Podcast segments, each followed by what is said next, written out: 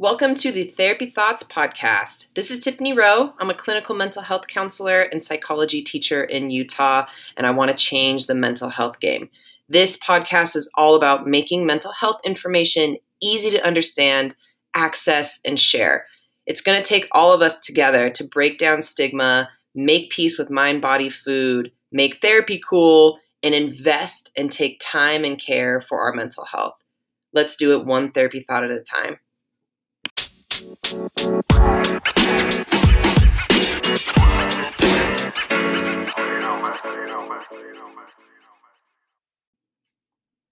is up, my therapy thoughts fam? Welcome back to the podcast. We are jumping into season three, and this episode is no joke. We are jumping in with no doubt talking about psychedelics and psychiatry and mental health. This episode was such a cool experience. It was such a pleasure to interview these two folks, Dr. Adele LaFrance and Reid Robison. Let me tell you about them, what they're doing. They are game changers in every sense. Okay, so Adele LaFrance is a clinical psychologist. She's a research scientist and author. Um, I actually met her at an eating disorder conference a couple years back, and I was like, hey, you gotta be on my podcast. Like, you are brilliant. And she finally made it. She's a leader in the research and practice of psychedelic medicine, and she has a focus on ayahuasca, MDMA, and psilocybin. So, Adele has a particular interest in mechanisms and models of healing, including spirituality, emotion processing, and couples and family therapy. So I'm so excited for you to hear her expertise. Uh, she's a wordsmith and is really good at explaining psychedelics, mental health, treatment, research. Um, so you're going to love it. And then we're also joined by Reid Robison. He's one of my buddies locally here in Utah, and he's a game changer, a board certified psychiatrist. He's the co founder of Cedar Psychiatry and he's also the medical director at the Center for Change, who I love, a leading eating disorder program here in Utah. He is currently the coordinating investigator for the MAPS sponsored study, MDMA assisted psychotherapy study of eating disorders. So he's high up in the world of psychedelic medicine and research and psychotherapy. Um, so, Reid, as an early adopter and researcher of ketamine and psychiatry, he led pivotal ketamine studies leading up to the FDA approval of Spravato. So, to date, Reid has guided thousands of ketamine therapy journeys and hundreds of Spravato dosing sessions. He provides medical support and psychedelic therapy at plant medicine retreats abroad. Game changers we talk today to a board certified psychiatrist and a PhD clinical psychologist about psychedelics and mental health. And I got to tell you, I got questions and they got answers. It's a really cool episode. So stick around, enjoy, share, and let's learn some therapy thoughts.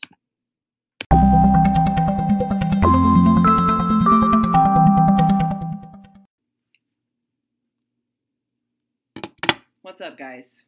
Let's talk about drugs and therapy ketamine, ayahuasca, psychedelics. Tell me everything. Let's go. Let's do it. Well, I'll just start off by saying this. If my, you know, 21 year old self, 27 year old self, post PhD self um, could see me now, like she would not believe it because I really came from a tradition or a culture where I saw drugs as black and white. In other words, drugs are bad, they mess with your brain, they are dangerous, and if you use them, it's because of a problem, an underlying problem. And so the fact that you know this many years later, I'm a an advocate, a scientist, and a clinician that's involved in com- combining psychedelic substances with psychotherapy. I mean, it's it's hard for me to wrap my head around but I honestly, I'm so grateful because what we've been seeing clinically and in research is that psychedelic medicine for mental health, I think, is going to be the equivalent of like antibiotics for physical health. Wow. You know, in terms of a, of a revolution. Not to say that there are not many risks and challenges and issues that we need to sort through to get there in a good way, but the potential is massive. And this is legitimate. your real yes. people Oh yeah. No. do with got- real degrees. This Yeah. isn't backyard sketchy. Like this is clinical. It's based in No, evidence. yeah. It's so- real drugs. Yeah, that too. real drugs. No, honestly, and just to kind of just to honor the people who have shared their stories with us, there are many individuals who have gone that route and it hasn't gone well for them. Mm. And so when we're talking about psychedelic medicine, psychedelic assisted psychotherapy, we're talking above ground with people who have training, with research based protocols, um, because there are real risks related to doing it in those other ways. So what does that look like? What does it look like to do psychedelics in a clinical setting for mental health? Sure, I can take that one. Uh, first of all, the word psychedelic is a fun one. It means to wander in the mind. And so it's like medicine for the soul in a way. And it gets you outside of yourself, gets you uh, outside of these tightly held beliefs, your story about what you can and can't do, should and shouldn't do, your, your worries and your fears, and the things that hold us back. It helps uh, open the mind to new possibilities. And when you combine it with therapy, then it starts to stick and make real changes that are lasting and get people unstuck who have been um, struggling for a very long time. Um, I read an analogy you have about mountains and snow on your Yeah. Instagram. Can you share that? Sure. Yeah, we are in Utah. Uh, I have an alternate, depending on the season, analogy that uses mountain bikes, but we'll go with the ski one. Okay. Um, so, um, if our minds are like a ski slope where so many people ski down it and make these grooves and tracks and moguls, then the people who go after slip into those same grooves and tracks. It's like our minds and our patterns and habits, uh, neurons that fire together, wire together. But when you do psychedelics, it's like a fresh coat of powder. It's like a blank slate, what we call neuroplasticity. It lets you choose uh, the course down the mountain or set consciously the patterns in your life. Okay, so if my client is taking Zoloft plus psychotherapy, what I've always heard in grad schools, like that's the best combination to like have breakthroughs with depression specifically, but anxiety and stuff, right? Why isn't that as effective as what we're talking about, or is it, or what's why is this different? Yeah, so um, Zoloft and psychotherapy or meds and therapy traditionally has been the most effective combination that we have. Um, it doesn't work for everyone. It's almost like a, a coin toss. It's been life saving for many, but there are many left with severe, serious symptoms of depression, anxiety, OCD, PTSD, other conditions that are very difficult uh, that just don't get fully addressed by these uh, traditional medications. So we're welcoming in with open arms this new era in psychiatry of, of using psychedelic medicines combined with therapy uh, to help individuals, especially with the difficult to treat conditions. And if, you know, we all have this uh, passion for working with eating disorders. And if you look at anorexia, for example, there are no FDA approved medicines for anorexia at all. There's one for bulimia, one for binge eating disorder. So we need new tools. One of the unique features of psychedelics that maybe dif- are um, how they differentiate from something like Zoloft, for example, is that psychedelics have the potential to create lasting brain changes. And that's not something that we see in the same way with these other psychotropics. But like Reid said, like we don't want to dismiss those options because they have helped so many, they will help so many. And psychedelic medicine won't be for everyone. But um, in some of the research studies, for example, looking at smoking cessation or alcoholism, you know, participants used magic mushrooms or psilocybin once or twice, and in a significant proportion were no longer using these substances, you know, at follow up. And so there's the potential here not just to help people to cope, but to ha- help people to transform some of the neurobiological patterns that might be keeping um, their issues kind of going in their everyday life, if that makes sense. Yeah. This this leads me to kind of want to break it down more for people who are like, okay, what are we even talking about? Yes. Yeah. What the freak are psychedelics? like, what are we working with? What are their names? What do they do? How do they take them? Before our podcast, Adele was like, "Oh, uh, she said something about you know you can you can take ayahuasca by drinking." I was like, "Oh, you drink it?" Like I think it's so foreign. So what are they? Yeah. Right. Okay, well, well, we'll break it down um, uh, together. So, first, we can talk about the classics. So, classic psychedelics include ayahuasca, psilocybin, um, DMT, Mescaline, mescaline. ibogaine. Mhm. And so that's kind of one category. And then there's another category of psychedelics that we call empathogens, and that would include MDMA and substances similar to MDMA. On the street, it's called ecstasy. And then there's ketamine, which is kind of in a class of its own. Yeah, and we like to lump it in with psychedelics, like MDMA is lumped in with psychedelics, uh, thanks to the beautiful work that MAPS has been doing for using MDMA for PTSD, for example. And ketamine is a dissociative anesthetic. It's approved for use in anesthesia, but discovered in recent years, you know, a decade ago or more, that it has these rapid antidepressant properties and psychedelic properties that we can use in therapy. So there's like subclasses of psychedelics, if you will.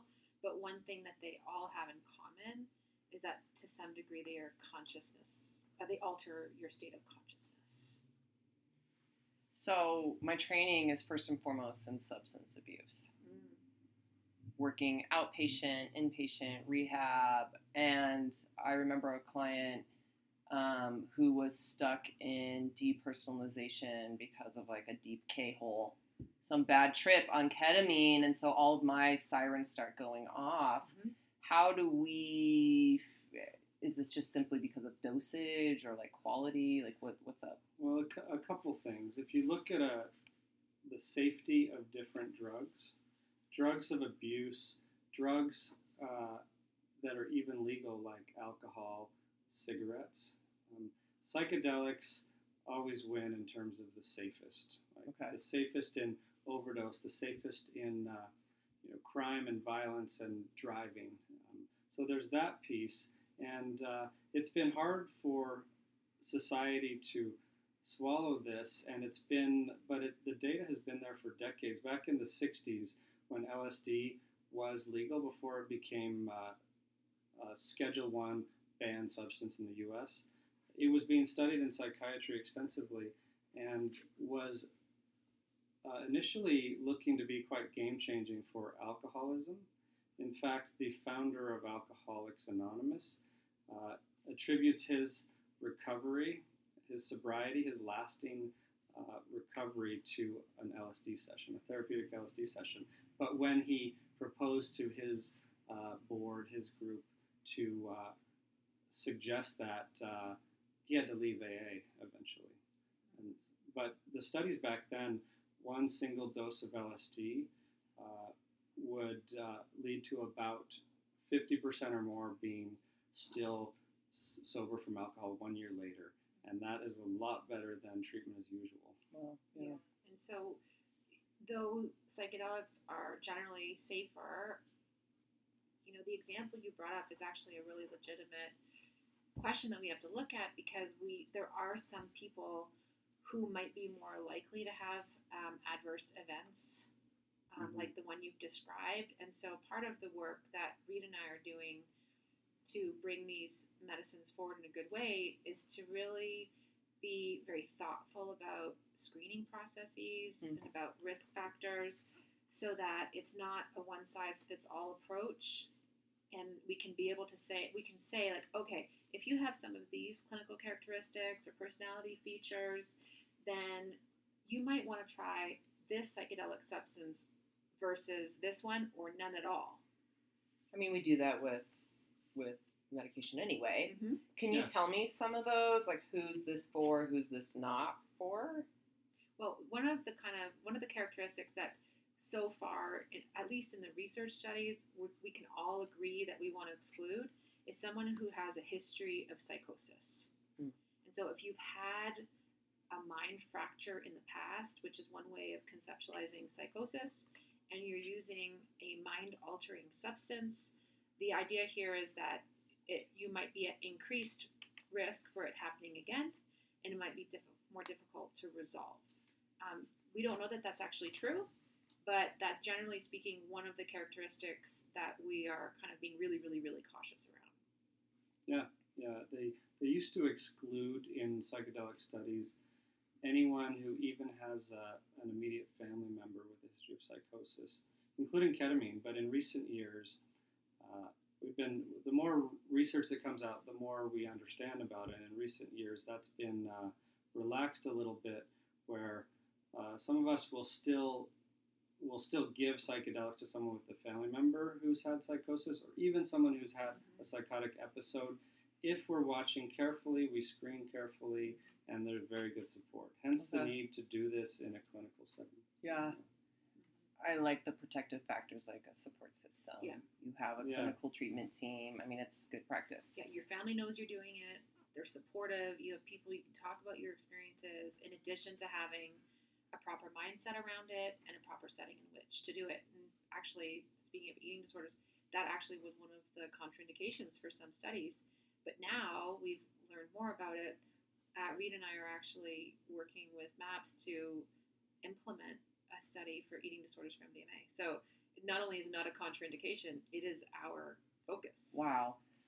Sidebar, what's MAPS? Right. So Their MAP stands for Multidisciplinary Association of Psychedelic Studies. It's a uh, a public benefit corporation and nonprofit uh, banded together on this crusade to bring psychedelic medicines back to everyday health care for alleviating suffering. And uh, it was started by this gentleman named Rick Doblin, who is just an amazing individual who's done so much to advance this space. Uh, and I'm not sure if you've seen the, the data on MDMA assisted psychotherapy for PTSD, but it's mind blowing. It's it's game changing, I would say, and I don't use that lightly in terms of the percentage of people who no longer meet criteria for PTSD six months later is it's the majority of people after a few sessions of MDMA assisted psychotherapy. and I guess we want to underline the assisted psychotherapy part because um, what the studies show and what we believe, it's not just the medicine experience. It's the medicine experience combined with prep sessions, intention setting, psychotherapeutic integration, meaning making, um, with the support of trained facilitators. Let's. I want to break down the role of psychotherapy in a minute. Um, let's talk a little bit more about the psychedelics and then let's add how it's crucial to combine that with Mhm. psychotherapy. So, we kind of covered the umbrella of psychedelics, you know, what they are, kind of what they do. Anyone else who shouldn't, who's kind of like a, a high risk for this, other than folks with a history of psychosis? Well, any medical conditions need to be evaluated carefully. Uh, while psychedelics are medically safe, we also want to go in consciously uh, t- aware of all the factors at play. Um, for example, ketamine uh, in a clinical setting increases your heart rate and blood pressure a little bit. It's brief, goes back to normal. But we want to know if someone has underlying heart issues Okay. because we'll be extra careful. For example, um, there in eating disorders, we look at people's labs. We look at their uh, nutritional status and and how much how much uh, reserves they have in a sense that you might have to fast uh, for a good part of a day going into a psychedelic uh, assisted psychotherapy session, for example. And then uh, each psychedelic has individual nuances to consider, like ayahuasca, we were talking about as an example. That one uniquely has some interactions with antidepressants. So you pretty much have to be off antidepressants before going into an ayahuasca experience. Uh, for generally a couple weeks, if it's Prozac, it's like a month or more. okay. It's interesting about eating disorders. So you probably wouldn't be doing this in an inpatient setting, maybe more like in recovery, or could you? Well, the study that uh, we've designed is for individuals who have anorexia nervosa, mild, moderate, or severe. Hmm. So as long as they're connected with an eating disorder program, we will work with them as an adjunct to their treatment.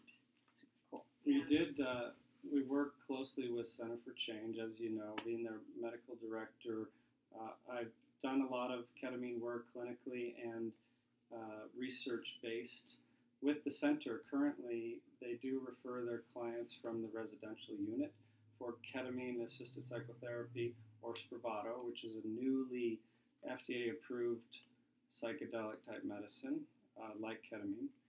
And uh, it's it's going very well. It's uh, we figured out a nice uh, dynamic there where uh, we can screen, find the right individuals who might benefit from it, and then uh, and then facilitate that experience for them in uh, a clinic right next to the center. FDA approved. Are any other psychedelics FDA approved? No, So ketamine is kind of the revolution. MDA MDMA is on its way. The projection is 2022. Wow. It's it's received breakthrough status by the FDA, which means that it shows great potential, and we want to be able to kind of move it along as as quickly as possible. But so far, um, that's the only one. Okay. And then next will likely be psilocybin that is in clinical trials, also fast tracked by the FDA, being studied for treatment resistant depression. Mushrooms. In fact, in Canada, um, something was just um, shared today that uh, psilocybin therapy was approved for end of life Patients. Like palliative care. Yeah, and I don't I don't know all the details because literally it just happened um, today. But four Canadians battling incurable cancer have been approved by the Minister of Health to use psilocybin therapy in the treatment of their end of life distress. And so Wow. this is monumental. Like this is going to be huge um, in terms of you know moving things forward. If you want to learn more about psilocybin or magic mushrooms for end of life anxiety, there's a beautiful movie that came out last year called Fantastic Fungi that you can watch online. And it We'll has- put that in the yeah. show notes, folks. Yeah. yes. It's it's about uh, work done at uh, Johns Hopkins and other places um, where a single dose of psilocybin with therapy can significantly ease that burden of end of life anxiety because no one leaves this world without some kind of distress or worry Right. about the uncertainty. And this uh, in just such a, a striking way such a powerful tool. So my question: Who's psychedelic assisted psychotherapy for? Is a lot of people. Mhm. Breakthroughs with PTSD, eating disorders, end of life, Mhm. depression. Mhm. Veterans with Mhm. PTSD, PTSD in general. Yeah, the way we look at it is like psychedelic medicine can be useful for individuals who um, have not been able to benefit from conventional treatments. and they're catalysts to therapy. I, I see them as just uh, kind of lighting a fire under that that therapy process or breaking down the walls Mm. that uh, otherwise take so long to get through. I see that all the time on the therapy couch. Like we're stuck, we're stuck, Yeah. we're stuck. We finally get on meds, and then maybe six weeks later, we start to even be able to Yeah. barely challenge thinking errors. Yeah. One of the women that we interviewed as part of our ayahuasca study, she's featured in a documentary called The Path of the Shaman. And um, it was really cool to hear some of the things that she shared. She compared her experiences in conventional treatment with ayahuasca. And she said, you know, this was one of the only times where I couldn't escape, not in a bad way, but just in a very matter of fact way. I couldn't escape dealing with this unprocessed emotion or painful memories except when I was under the effect of ayahuasca. And I could do it in a way where I felt held and I felt, you know, um, not in control, but not out of control, you know, like Mm. it felt measured, it felt doable.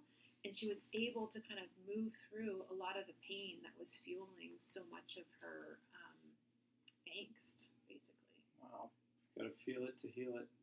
Yeah, and, and psychedelics can help you go to those places where your normal defenses just wouldn't let you. And Right. it's not because you don't want to, it's not because you're not trying hard enough. And goodness knows I've had experiences myself where I'm like, you know, with uh with ayahuasca for example, where I've gone abroad and I've seen a major blind spot. I'm like, are you kidding me? I do psychotherapy for a living. I really believe in my own psychotherapy, and I'm learning this for the first time at age 41. You know, so it's not for lack of trying on people's part. It's just that psychedelics have a way of revealing things that are kept hidden by our defenses because our defenses believe that it's too much. Like we can't handle that. Like our wiring, our brain's protecting us. Exactly. And this is like a breakthrough. Mhm. That's fascinating. So when we work in ayahuasca retreat settings uh, abroad, where where we can, where it's legal, uh, we'll give someone after their ayahuasca experience a couple questionnaires. One's about the mystical or spiritual experience, how strong that was, and the next one is about an emotional breakthrough. And so the data shows from psilocybin studies and other work in psychedelics that if you have a strong mystical experience, and an emotional breakthrough, meaning you face something difficult and you make it through the other side, which everyone does on, on psychedelics. Those two things combined uh, generally leads to more lasting changes and benefits from psychedelic therapy. We can connect that to what we know about mental health, the role of spirituality, That's the role of resilience, Mhm. post traumatic growth. Like, if this is facilitating that, that's evidence based. You know, uh, Carl Jung uh, used to s- get frustrated, the famous Swiss psychiatrist from uh, many, many years ago, who I admire greatly. He he uh, was frustrated with working with addiction because he couldn't get the therapy to stick. He couldn't get people unstuck, and he thought what we need is a spiritual experience, a mystical experience, and that was the missing link. And he didn't have a tool to catalyze it or to uh, occasion it. A lot of questions. Okay. Stigma.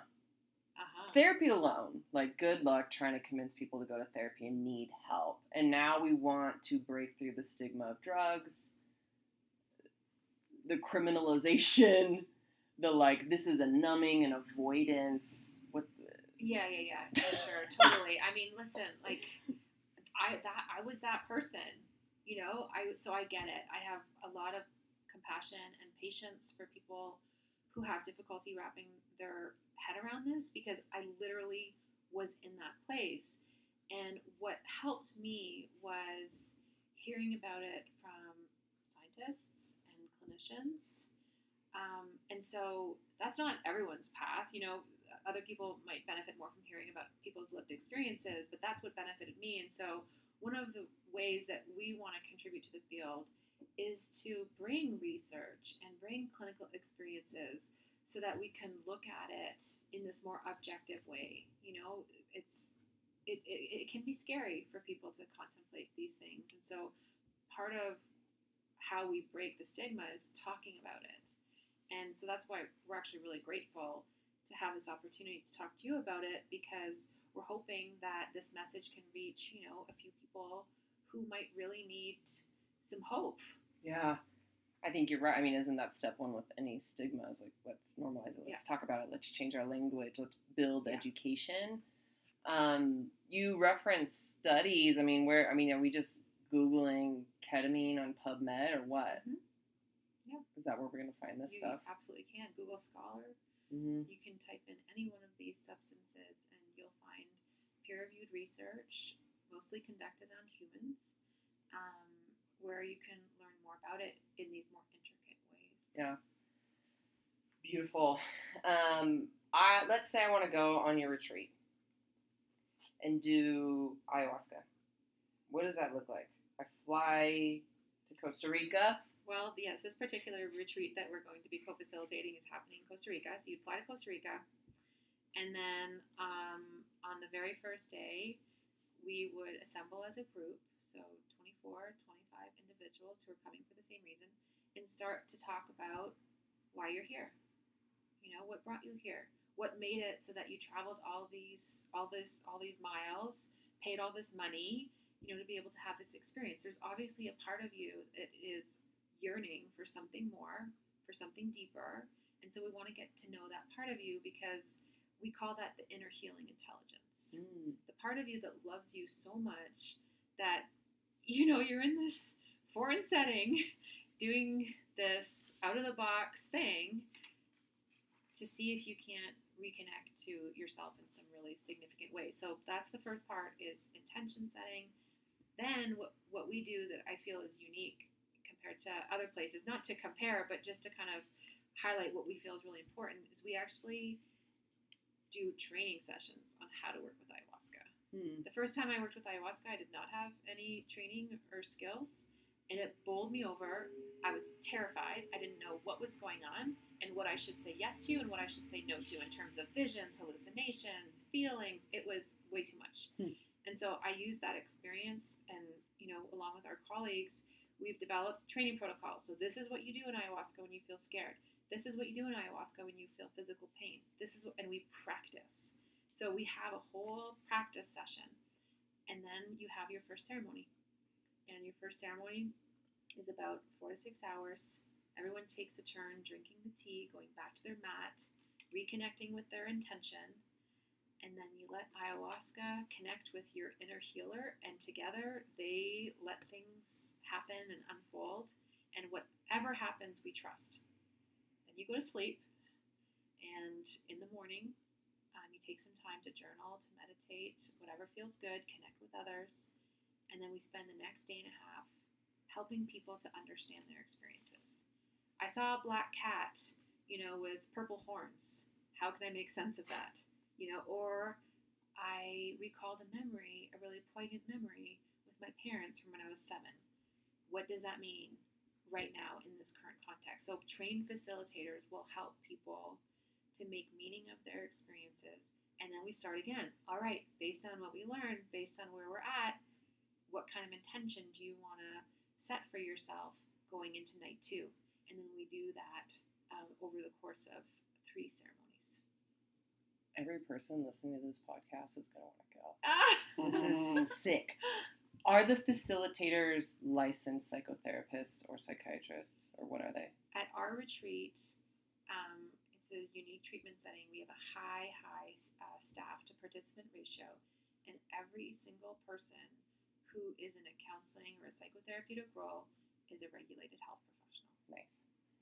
That's really comforting to know with these types of huge breakthroughs, there is protocol, there's a plan, there's professionals, Yeah. no one's winging it. This isn't just in the woods. No, although I will say, like, ayahuasca is an indigenous medicine, Mm. and traditionally it is served by indigenous people. And so I think it's important to first just name that. That's how it's, you know, Okay. that's how it was, how it's meant to be.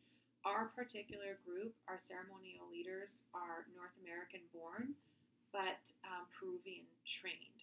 And so some people would see that as, you know, inauthentic uh, in some ways, which it is. It's absolutely true.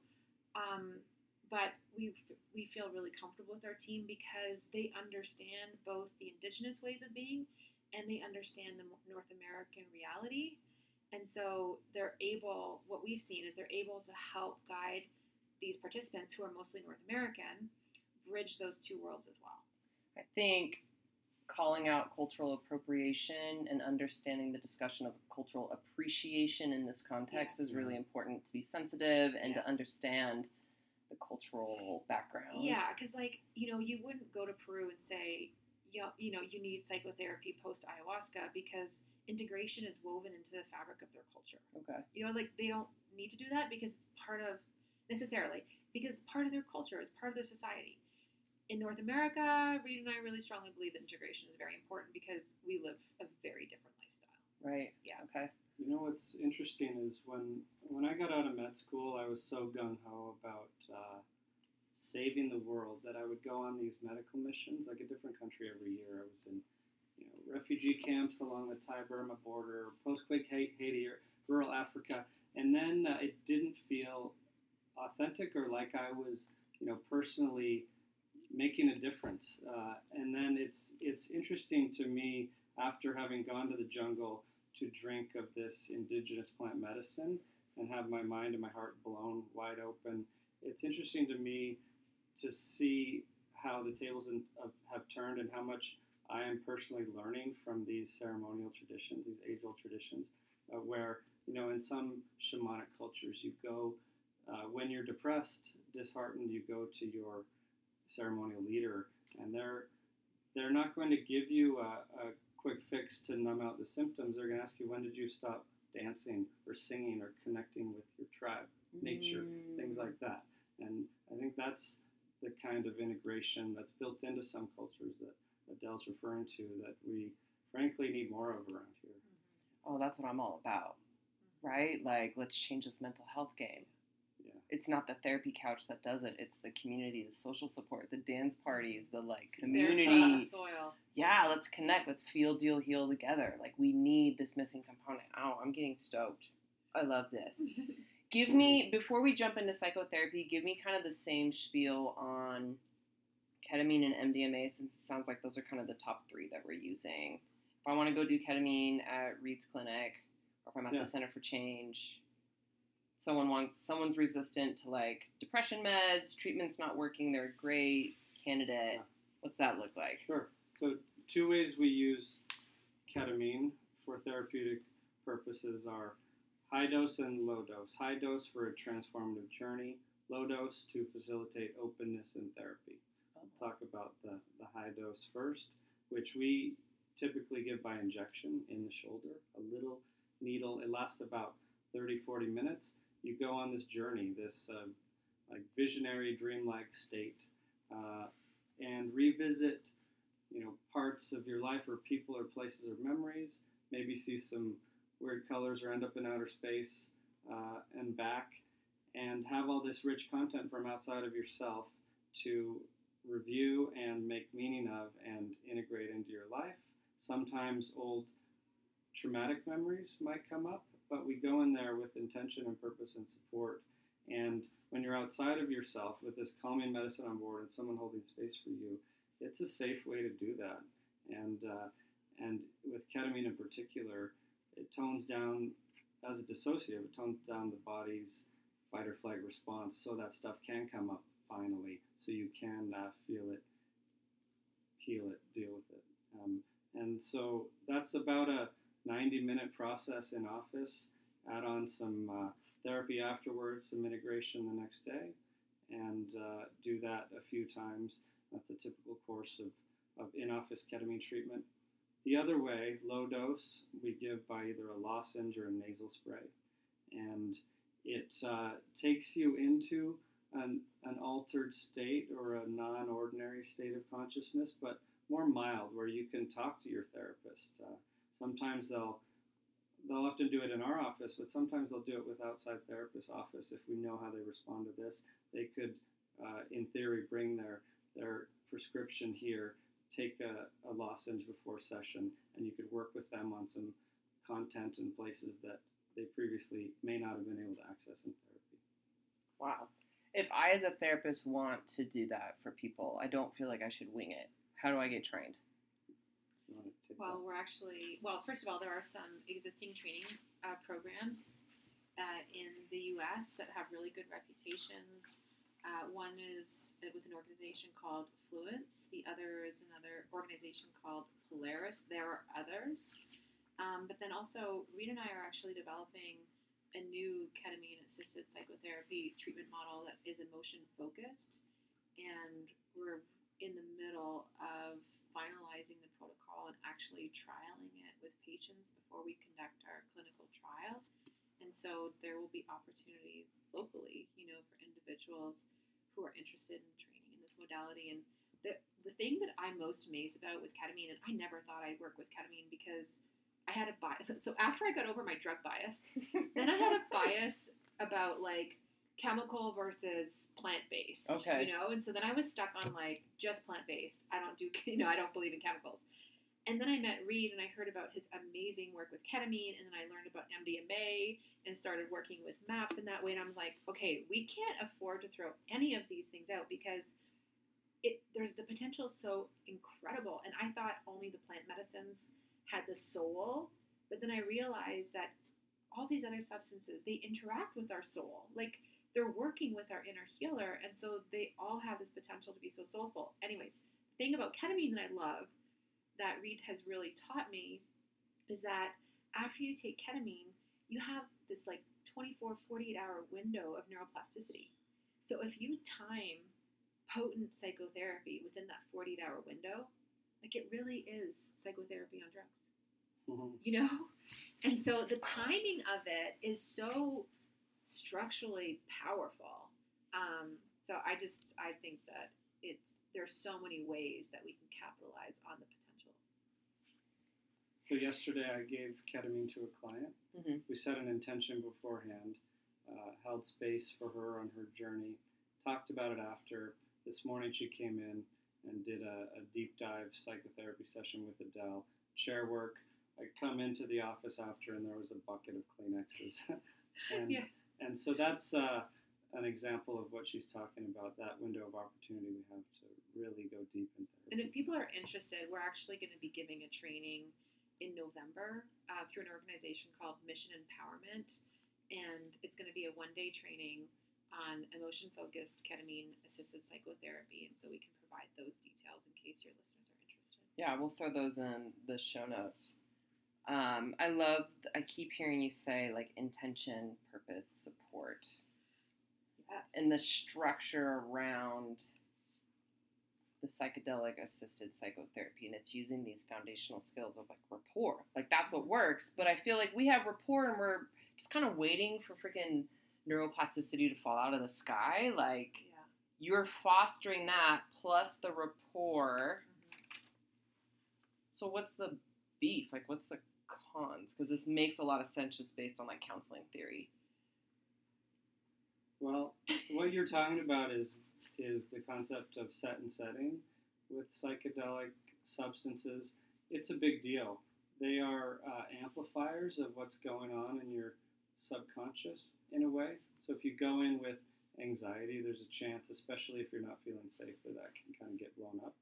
And so we do pay a lot of attention to uh, the preparation, the screening, like we talked about, the preparation and the safe uh, therapeutic setting for it. We build in rituals too, so that you know every session we start off with a breathing practice. Every session we start off with an intention, so that there's a level of predictability too, and a familiarity that develops across over time. That's going to help ease anxiety. I think a big payoff of this podcast is we know what to expect now. Like, what do these words mean? Kind of mean what? And uh, just the education, that familiarity, or the, the ritual is so Yeah. soothing for people to understand. There are downsides though that I think are worth mentioning. Um, you know, like I, if you don't have that real structured set setting and integration support, all the rest. Like for example, there's this one person that um, shared with me her story.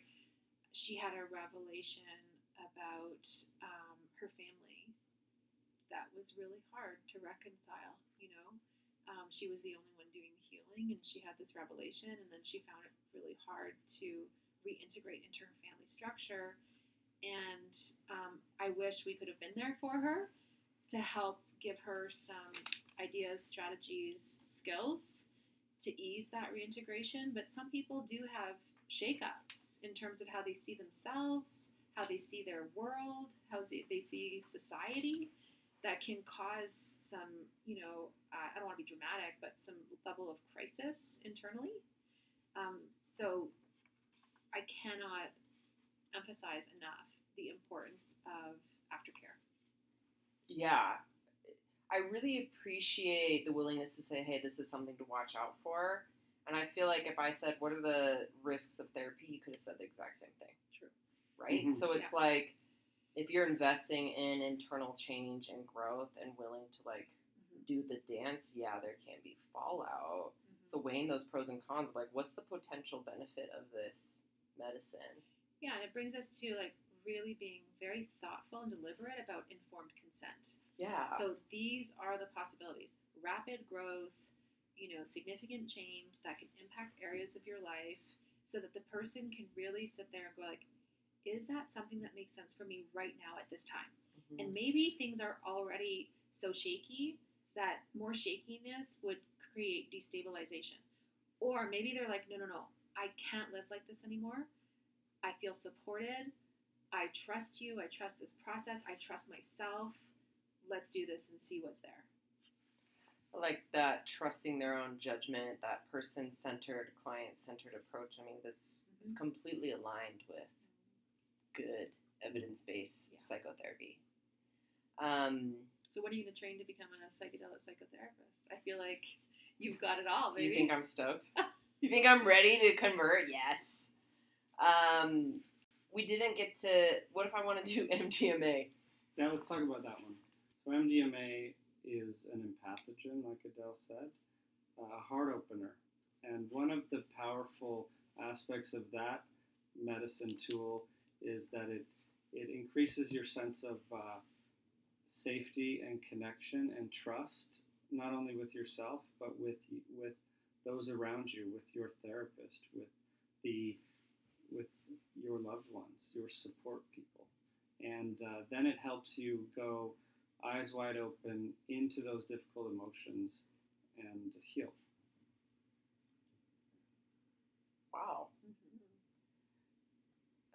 My first thought is boundaries as a therapist. Yeah, Well, um, you are shining a light on one of the darker aspects of psychedelic medicine in its history. Um, there have been boundary violations in the context of MDMA assisted psychotherapy and other psychotherapies. And so that's one of the other reasons why we don't recommend people uh, go deep diving in the underground world because you can't always know, you know, who you'd be working with. And not to say that, or not to say that this is widespread. It's not. I mean, and this happens in regular psychotherapy. This happens in the world. Correct. Yeah. But when you're in an open, altered state, you know, it is risky. And so, one of the things that MAPS does, that organization that we work for, is that they always assign a male female therapy team. Okay. And so, you know, if someone said to me, like, I'm determined to do underground work, you know, can you help me with harm reduction? Then I would say to them, make sure you have a male female therapy team or support system because, first, it, especially if you're a vulnerable person, um, either because of gender, socioeconomic status, um, or any other, or mental health, for example, you want to have two people there who are supporting you. The other thing is, what if one person, something happens to them? Like, what if they trip and fall and faint? And you know, you're in an altered state. So I really love the approach that MAPS takes, having a male female uh, therapist team. This goes along again with just good Yes, practice. yeah. We have informed consent. We have risk reduction, causing no harm. Like the, it's Yeah. That's a beautiful yeah And- prevention. Yeah, they, they just become more important when people are in these open states, more vulnerable. and once we have that safe set and setting and that trusted team, ideally with that dyad of male and female, the whole experience can become a corrective experience. Yes. You may have had old wounds from uh, someone of one of those genders or someone like that therapist or team member, uh, or you may have had the experience of, of feeling shame or invalidation of your experience. And by showing up in that way, holding space, staying present, uh, we can help lay down those new tracks, new ways of being. And yeah. as therapists, we're very happy to be people's projection screens. You know? Transference. Let's go. Exactly. Like good therapy. And so if Reid and I are doing co-therapy, you know, and one person says, Adele, I don't want to look at you right now because you remind me of so and so. No problem. You know, we respect that. We validate that. Their feelings are heard. Their needs are respected. And it doesn't take long for them to be able to come on the other side of it and be like, okay, thank you. That was really, really helpful. You know, while they were interacting with Reid, for example. Yeah. So there's really cool potential there to restory narratives, heal old painful experiences. Yeah. Psychedelic assisted psychotherapy. Mm-hmm. It's combining the two. You really need the therapeutic component for it to have its like transformative Yeah, that's what we depth. Yeah. Um, just because I, I, I really want to know, are you injecting MDMA? Am I at a rave taking it? Like, It's- what's happening? It's a pill. It's a capsule that Okay. you swallow. And when you talk about ecstasy as a street drug, that's typically MDMA plus a bunch of other stuff. Who knows what? Oh, gotcha. Stimulants.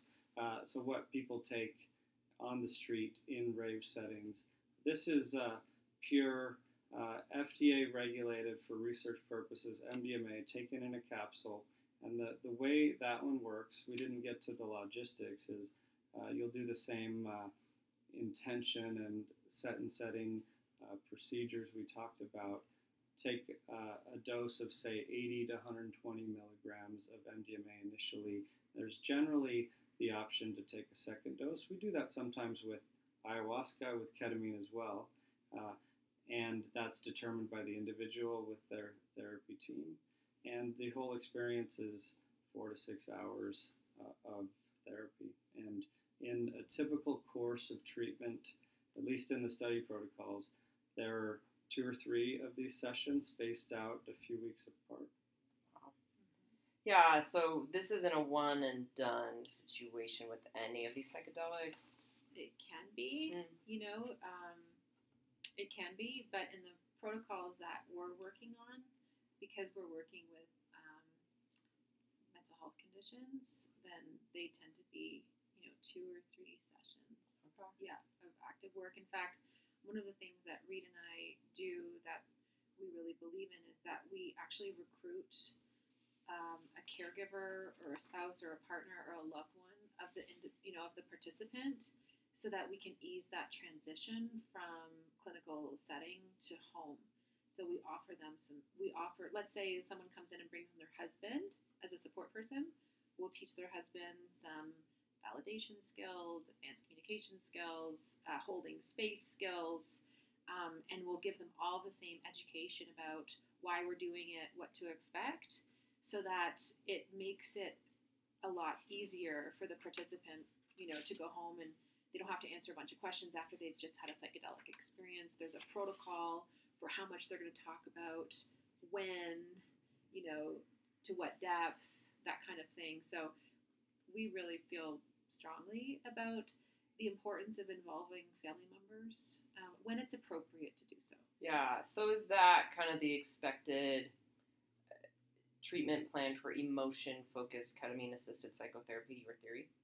That's one element of it, yes. Yeah, that we want to identify and work with a significant other Okay. to help um, boost the healing. Because it's not just an individual, it's an individual in a system. Right. So if we can recruit a person from that system who's interested, um, who's motivated, you know, to take that role, we see this as not just healing an individual, but also potentially healing systems.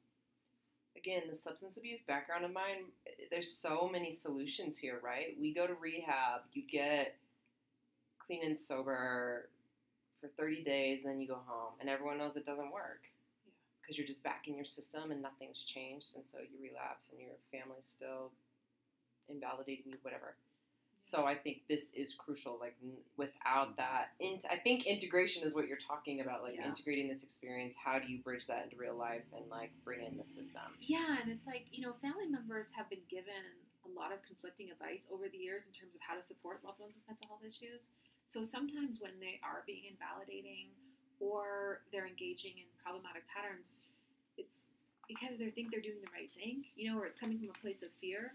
And so part of that education helps to loosen some of those patterns that might be in place. Couples, people doing it together. Mhm. Recommended. Yeah, there was a positive. Well, MDMA used to be used as a tool in couples therapy uh, decades ago before it became uh, banned as as an illicit substance. Now that it's back in research settings, there was a couple study that was positive, and more to come. I'm I'm so excited about the potential of that for healing the family unit and beyond. Yeah, our, our colleague in Canada, she's a psychologist, Dr. Anne Wagner. She's the one who um, reinitiated this these couple studies, but we've been working clinically with couples and with families because you know we really believe in that systems model, and uh, we hope in the next couple of years to spearhead a family-based psychedelic healing protocol. Minors? Yeah, that's it's it's on the menu. Uh, part of FDA's um, expectations for new drug development is that it needs to be shown to be safe um, in children. I don't want to make sure I'm saying it right. Reid, you Yeah. probably should field this one. Yeah, every every uh, drug on its way to approval with the FDA in the U.S. anyway, there's a serious discussion and uh, recommendation, if not requirement, to study it in children and adolescents. Because once you get a drug on the market, uh, physicians, prescribers can prescribe it for other things. It's it's very common off-label prescriptions. That's how we give ketamine. In fact, it's approved for anesthesia. We give it for depression or for an eating disorder, uh, even though it may not be approved for uh, any or all those things. So MDMA will very likely need to be studied in adolescents first and uh, very carefully, and we're uh, hoping to uh, help foster that uh, next year. Rad. What haven't I asked you? What else do we need to know? What What's the important stuff? I think that um, you know the the inner healing intelligence intelligence is something is a concept that was at least new to me. That in each and every one of us, there is a knowing of what needs to happen in order to achieve wholeness, embodied embodiment, you know, um, wellness. But that sometimes we're not able to hear its messages because of our cultural conditioning or because of our life experiences. And so psychedelics actually have the opportunity to reconnect us with that inner healer. And I'll give you an example.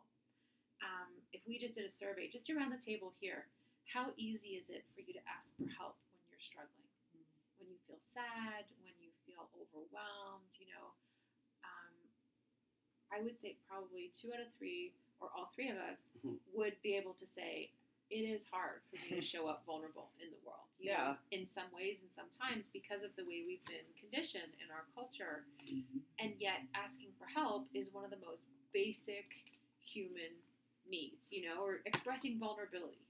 Like, how many people would feel comfortable with a megaphone admitting that they feel ashamed or admitting that they feel scared about something? Like, it's hard. We have been majorly culturally conditioned to the point where the cultural conditioning drowns out our inner healer.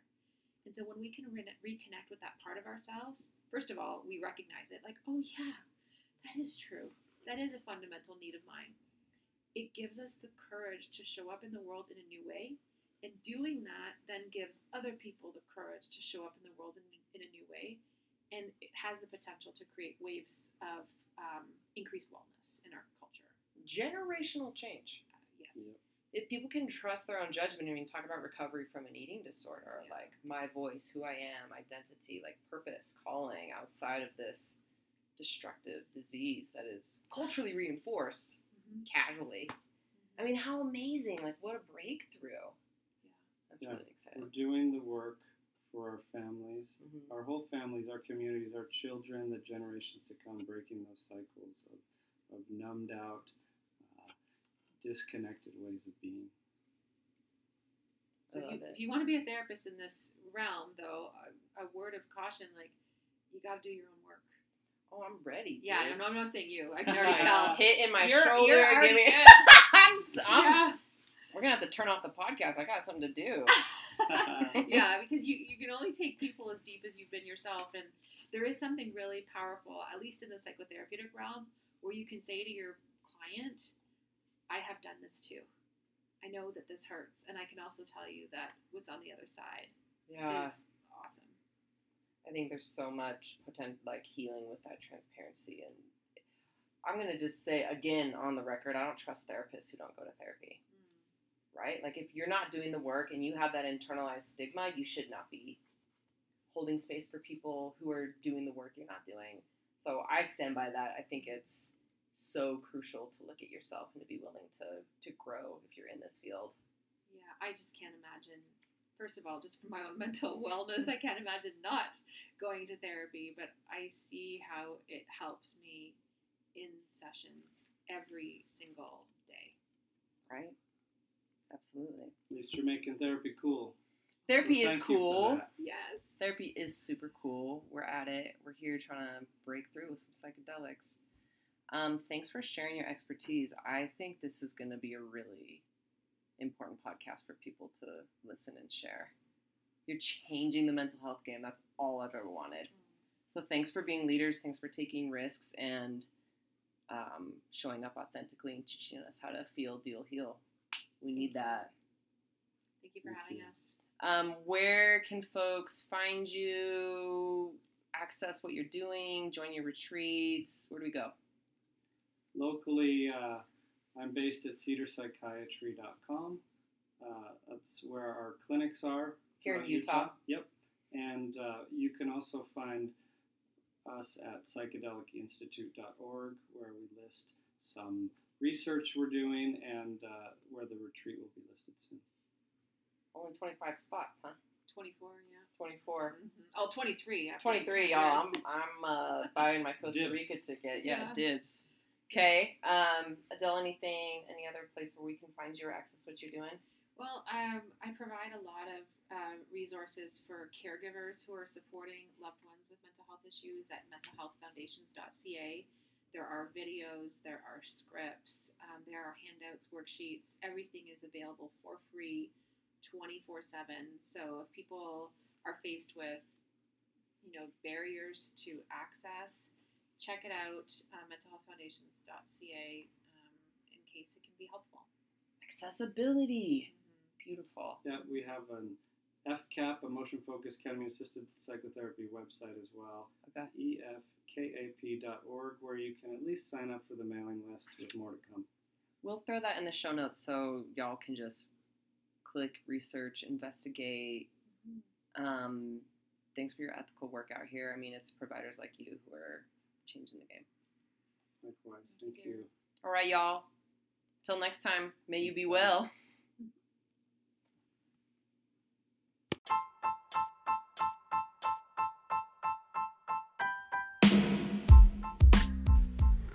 I appreciate you tuning in and supporting the Therapy Thoughts podcast. If you want to dive deeper into intuitive eating and body image and self love, head over to tiffanyroe.com. It's the hub of all of my courses, the podcast, my merch, and information about doing counseling and coaching with me. I hope you guys stick around for more. We have lots of exciting interviews and thought leaders coming onto the podcast. So until next time, may you be well.